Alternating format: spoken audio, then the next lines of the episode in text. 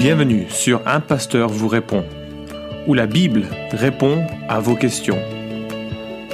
Accueillons le pasteur Florent Varac.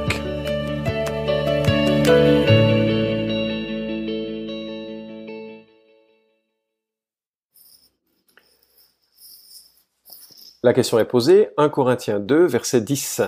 Car l'Esprit sonde tout, même les profondeurs de Dieu. Peut-on dire que le Saint-Esprit de Dieu est aussi le Saint-Esprit de Jésus Peut-on envisager que l'Esprit Saint a une autorité indépendante puisqu'il sonde même les profondeurs de Dieu? Merci de votre attention.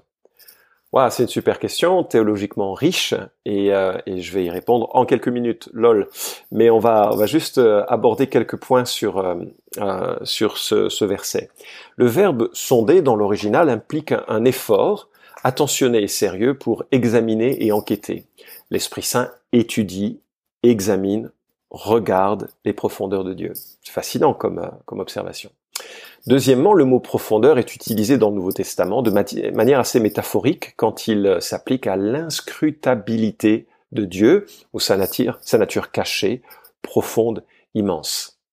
Et finalement, l'expression profondeur de Dieu est quelque part liée à l'un des attributs qui euh, est tombé en désuétude dans, notre pensée euh, euh, occidentale, très attachée à des choses simples, compréhensibles, bien empaquetées. Mais l'un des attributs de, Dieu que l'on a un peu oublié, c'est ce que la Bible dit sous le ou que l'on retient sous le vocable d'insondable ou d'incompréhensible. Dieu est au-delà de toute compréhension exhaustive euh, pour, pour nous les êtres humains. C'est-à-dire que Dieu est infini et donc notre compréhension ne saura jamais être complète. Et on parle de l'incompréhensibilité de Dieu. À mon sens, c'est la leçon, l'enseignement principal du livre de Job. Euh, quand euh, Job se révèle à, à, quand Dieu pardon se révèle à notre ami Job qui a été euh, qui est passé par toute une série d'épreuves, qui comprend absolument pas ce qui se passe, Dieu commence sa révélation et son dialogue auprès de Job avec une série de questions qui n'ont aucune réponse. Et la grande idée, me semble-t-il, c'est que Dieu dit à Job, arrête d'essayer de comprendre ce qui t'arrive sous euh, l'angle de qui je suis. Je ne suis pas compréhensible. Je ne gère pas les problématiques de la souffrance d'une manière que tu peux comprendre. J'ai d'autres projets. Je suis au-delà de, des catégorisations de tes amis qui essayent d'expliquer les choses en des termes euh, super simples. Si tu pêches, si tu souffres, c'est que tu, tu pêches. Bref, Dieu est donc incompréhensible au-delà de toute compréhension humaine. Pourquoi? Bah Parce qu'il est immense. La Bible dit en 1 roi 8, 27, les cieux des cieux ne peuvent le contenir. Euh, Psaume 145, 3 nous dit que euh, qu'il n'est pas mesurable. L'Éternel est grand, sa grandeur est insondable. Et quand on réfléchit aux dimensions de l'univers et que ça nous fait perdre la tête et qu'on se dit ah oui c'est lui qui a créé ça quand même. On, réalise que sa grandeur euh, est, au-delà de toute mesure. Parce que ses vertus ne sont pas mesurables. Son intelligence n'a pas de limite. Euh, et, c'est ce que nous dit le psaume 147, 5. donc on est on est au-delà de tout ce que l'on peut concevoir. Et parce que Dieu dépasse nos limites. Euh, David s'exclame, une telle science est trop merveilleuse pour moi, trop élevée pour que je puisse la saisir. Et il parle ici des attributs de, science, de connaissance de Dieu dans le psaume 139, 139, 6.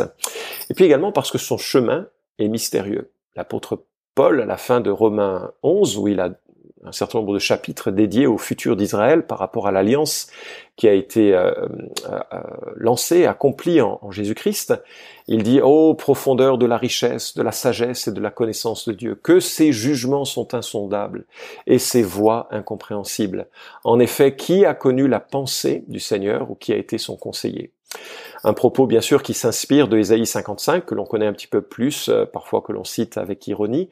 Mes pensées ne sont pas vos pensées, vos voix ne sont pas mes voix. Autant les cieux sont élevés au-dessus de la terre, autant mes voix sont élevées au-dessus de vos voix et mes pensées au-dessus de vos pensées. Donc l'Éternel euh, va bien au-delà de ce que l'on est capable de, de décrire. Paul Wells, un théologien euh, français, euh, écrit L'incompréhensibilité de Dieu nous enseigne que nous ne pouvons pas connaître Dieu de façon compréhensive. L'infinité de Dieu résiste à un encadrement dans notre compréhension. Bon, les profondeurs de Dieu, ça fait référence à cette réalité que Dieu est d'une telle profondeur euh, que l'on ne peut le, le, le, sonder. Mais alors si c'est le cas, et euh, ça, ce verset est probablement le verset le plus euh, descriptif, le plus affirmatif de la divinité du Saint-Esprit, puisqu'il est dit que le Saint-Esprit sonde tout, y compris les profondeurs de Dieu. Et s'il est capable de sonder les profondeurs infinies, éternelles, euh, incompréhensibles de Dieu, c'est qu'il a cette capacité infinie, éternelle et euh, de, de, compréhension globale. Et donc les implications de, ce, de, euh, de, de, cela sont, sont, très claires. Le Saint-Esprit n'a aucune limite temporelle, c'est ce que nous donnent d'ailleurs euh, d'autres textes de l'Écriture. Il est éternel, il n'a aucune limite spatiale, il est omniprésent. Et si le Saint-Esprit sonde la profondeur infinie de Dieu, c'est que sa connaissance elle-même est infinie, une caractéristique de la divinité. Alors pour revenir à la question de départ, effectivement, le Saint-Esprit, comme le Père, comme le Fils, a une vie autonome, une volonté propre, et on le voit dans, plein de passages. Et là, je vais juste citer un court extrait du cours de Sylvain Romerovski sur la, Trinité, qui est professeur à l'Institut biblique de Nogent. Il dit que du Saint-Esprit, je te fais grâce des références lorsque ils seront mis en, ligne en tant que texte, tu pourras revenir dessus, mais euh, le Saint-Esprit parle, euh, le Saint-Esprit dit « je », il prie, il instruit, il connaît, il a une volonté et un jugement, un pouvoir de choix et de décision, il refuse sa permission, il est attristé, on lui ment, et tout ceci sont vraiment les prérogatives de l'individualité et de la personnalité. Donc le Saint-Esprit est tout à fait à même de choisir, de prendre des décisions euh, euh, qui sont de l'ordre euh, ben, d'un être indépendant, il n'est pas indépendant dans le sens où nous pourrions le concevoir, mais d'un être qui, au sein de la Trinité, a son autonomie propre, comme Jésus. Mais bien entendu, au sein de la Trinité, il n'y a aucune euh, différence d'opinion, il y a une unité parfaite, une communion parfaite. Il ne faut pas imaginer le Saint-Esprit qui déciderait quelque chose de différent que Jésus ou que le Père. Enfin, c'est, c'est, c'est euh, ils sont totalement alignés, ils jouissent d'une communion euh, parfaite et, absolue. Et euh, effectivement, on peut tout à fait parler de l'Esprit de, Jésus. Alors, je ne vais pas évoquer la notion de la procession, c'est une notion un petit peu complexe sur laquelle on peut revenir si ça intéresse quelques quelques personnes. Mais on peut tout à fait parler de, de l'Esprit de Jésus dans le sens où Jésus envoie le, Saint-Esprit à, la Pentecôte, euh, accomplissant la promesse du, Père. Et puis, euh, il y a, d'autres éléments qui pourraient être euh, cités. Mais alors, je, termine avec cette pensée qui peut-être va te motiver encore davantage et qui va nourrir, en tout cas, cette méditation sur, sur Dieu. Lorsque nous naissons de nouveau, lorsque nous devenons disciples de Christ, lorsque nous devenons chrétiens de manière personnelle et authentique, la Bible dit que le Saint-Esprit nous est donné. Bien. Mais euh, lorsque nous sommes baptisés du Saint-Esprit, hein, j'en ai parlé dans un podcast précédent, lorsque Saint-Esprit vient en nous, la Bible dit que nous ne recevons que les arts de l'Esprit. C'est en quelque sorte l'apéro, cette communion avec le Saint-Esprit que nous avons. Ce qui implique que nous connaîtrons quelque chose d'encore plus grand et plus profond dans notre communion à Dieu par le Saint-Esprit lors de l'éternité.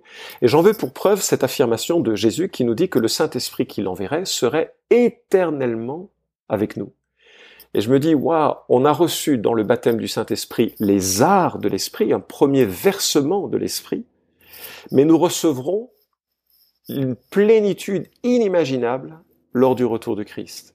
Et le Saint-Esprit sera éternellement avec nous. Il n'y aura plus de fin à, ou de diminution de notre communion à lui tout au long de l'éternité. Et je me dis, je comprends mieux ce que nous dit l'apôtre Pierre quand il dit que euh, euh, l'un des objectifs de la rédemption, c'est que nous devenions participants de la nature divine.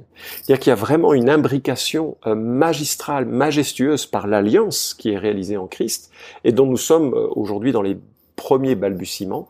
C'est-à-dire que Dieu le Père envoie Dieu le Fils, Dieu le Fils devient euh, fils de l'homme, il devient être humain, il adopte, euh, il, il, ajoute à sa nature euh, divine la nature humaine, et il nous emmène par son sacrifice dans le pardon et dans la présence de Dieu. Nous sommes baptisés de l'Esprit dans une union avec lui qui ne fait que commencer, et dans l'éternité, nous aurons une plénitude, et nous pourrons vraiment donner gloire au Dieu Trinitaire d'avoir contribué en chacune de ces personnes à notre rédemption, j'ose dire, à notre sauvetage. Vraiment, le salut est à la gloire de Dieu.